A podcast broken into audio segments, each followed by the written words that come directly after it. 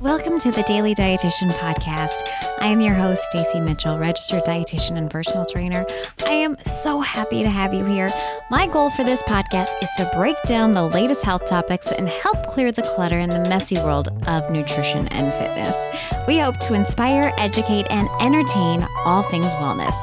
We cut the baloney of the food shaming and focus on making healthy habits that work for you. Join us as we talk with experts in their fields on how to feel our best in our own body and mind. Hello and welcome, everyone. I have a quick little episode for you today um, on an idea that I just, I don't know, kind of came up with. These ideas just boom. And all of a sudden, I'm like, oh, I have to make that a podcast. So, the word diet, what do you think of when someone says they have to go on a diet? You think of restricting calories, not enjoying maybe your favorite foods, um, so much more that we just kind of learn through the culture. And I want to talk about let's stop blaming every failed diet on hunger, cravings, or lack of willpower and address one behavior that can stand in the way the cognitive behavior or the mindset. The mindset of a dieter, the rules we have learned from diet culture, such as can't eat at this time, can't have foods with sugar, only eating clean, can't eat carbs after 2 p.m., can't eat anything white, can't eat food with more than five ingredients. Or maybe it's only a drink supplement two times a day with one low carb meal. No matter which diet you choose, each diet has its own set of rules of restriction.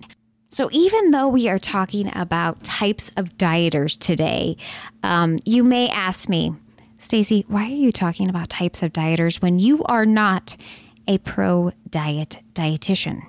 Say that 10 times. And great question. But here's why we're talking about it. I want to bring awareness to the different personalities with food to help you realize similar traits in yourself. And I was recently working with a client and she loved my podcast on the four types of hunger. And we uh, kind of dove into it for the week. We talked about it during our session. And it really helped her connect the dots to what type of eater she is and why she may want to eat at certain times of the day. I could totally see the light bulb go off um, when we were discussing this. Another big thing to note here these types of dieters that I'm talking about, they are not scientifically categorized.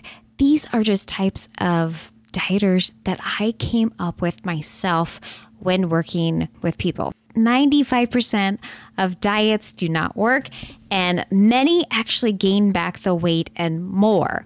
Um, when we are talking about restriction and all those other little tidbits that I mentioned before. But I uh, kind of want to study a couple of the habitual dieter characteristics, and I came up with six diet types. So the first one, the blamer. The blamer shames themselves for eating a so called bad food, a food that is off limits to the diet, such as no sugar or going over their 25 grams of carbs per day. The blamer feels guilty about the mistakes they've made if they have messed up within those rules or restrictions of the particular diet. The overthinker this characteristic tends to feel stressed about food, thinking about what to eat, what time to eat, how much to eat, and so much more. They are walking on an extremely fine tightrope and don't want to screw up the diet. And sometimes they will undereat because they are so confused about food. The third type of dieter is the craver the person that has extreme cravings, which lead to strict rules of limiting foods. They feel out of control with their favorite foods and cannot have them in the house. The craver thinks about food 24 7. Now, if there is an ice cream bar hidden in the back of the f- freezer, they are thinking about that bar all the time. And it's only a matter of time for them to dive into the freezer and eat the ice cream bar. This can lead to a binge eating and extreme guilt after. The fourth type of dieter is the Monday starter, or I guess you could call it the weekend binger. This person starts a diet every Monday, back on the wagon after the weekend. Or maybe it's every month they start their diet.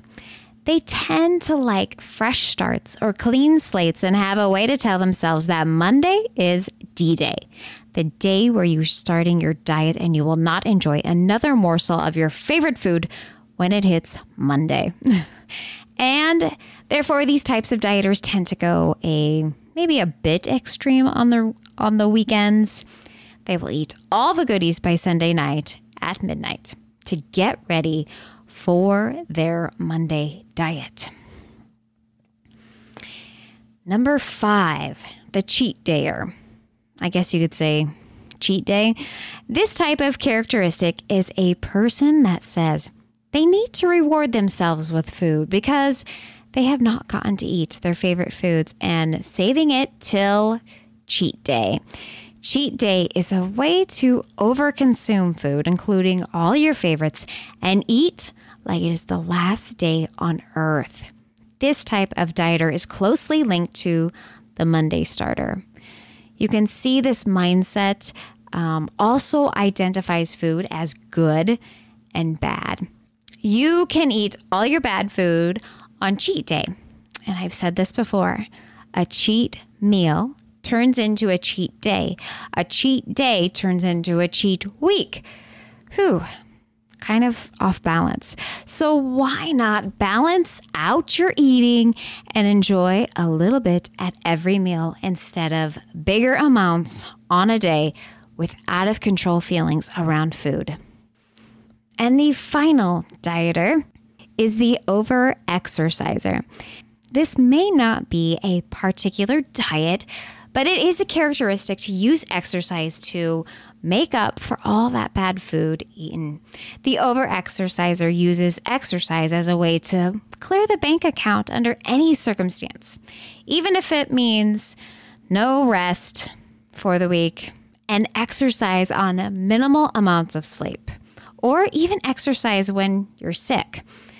The hormones can really get out of whack for this type of dieter. I'm sure there are plenty more that I'm probably missing. These are just the ones that came to mind. But it is really good to talk about these characteristics because we can be aware of our own characteristics and how they may cross the line to a particular diet type. Now, as you know, I'm all about the balance, ditching the diets, the diet word, skipping the shame game, and enjoying all foods each and every day. Yes, this is definitely a process to learn and it's easier said than done, but the goal here is to make peace with food. I myself have spent too much time thinking about different foods, different diets, good food, bad foods, all the above. It's kind of exhausting. And I look at it, I'm like, how much of life did I waste on all that silliness? Um, so I kind of have come up with a mantra I don't know, maybe that's not the right word. Um, but three pillars to healthy habits. Let's let's call it that. And the first one is nourish your body. We are talking about giving your body what it needs, providing colorful foods, fiber, protein, all the macronutrients that are necessary. Um, all those good foods that just help you feel better, fight off diseases, and all the above. The second part of this second pillar is satisfy your cravings. That means listen to your body. What sounds good at this time? What do you want? Um, enjoying all foods, like we have talked about. And the third pillar is enjoy your happy movement. What type of activity do you enjoy? We're not talking about burning off the calories. We are talking about what happy movement helps clear your mind, makes you feel better after you get it done for the day. So let's go over them real quick. We have nourish the body, satisfy your cravings, and enjoy your happy movement. Um, these kind of all just came to me when I was writing, I think it was my Instagram profile, and I've changed it up a bit since then. But it's a good reminder on how to keep the balance with food. So let's start a new definition for the word diet. Skip all those diet culture characteristics and I hope you got something out of this episode and, and, enjoyed it, and something sparked a little interest. That is a wrap for this quick episode. Um, scheduling a lot of great interviews these next couple of weeks, and I can't wait to share them with you. But until next time, my friends, thank you so much for joining me on the Daily Dietitian podcast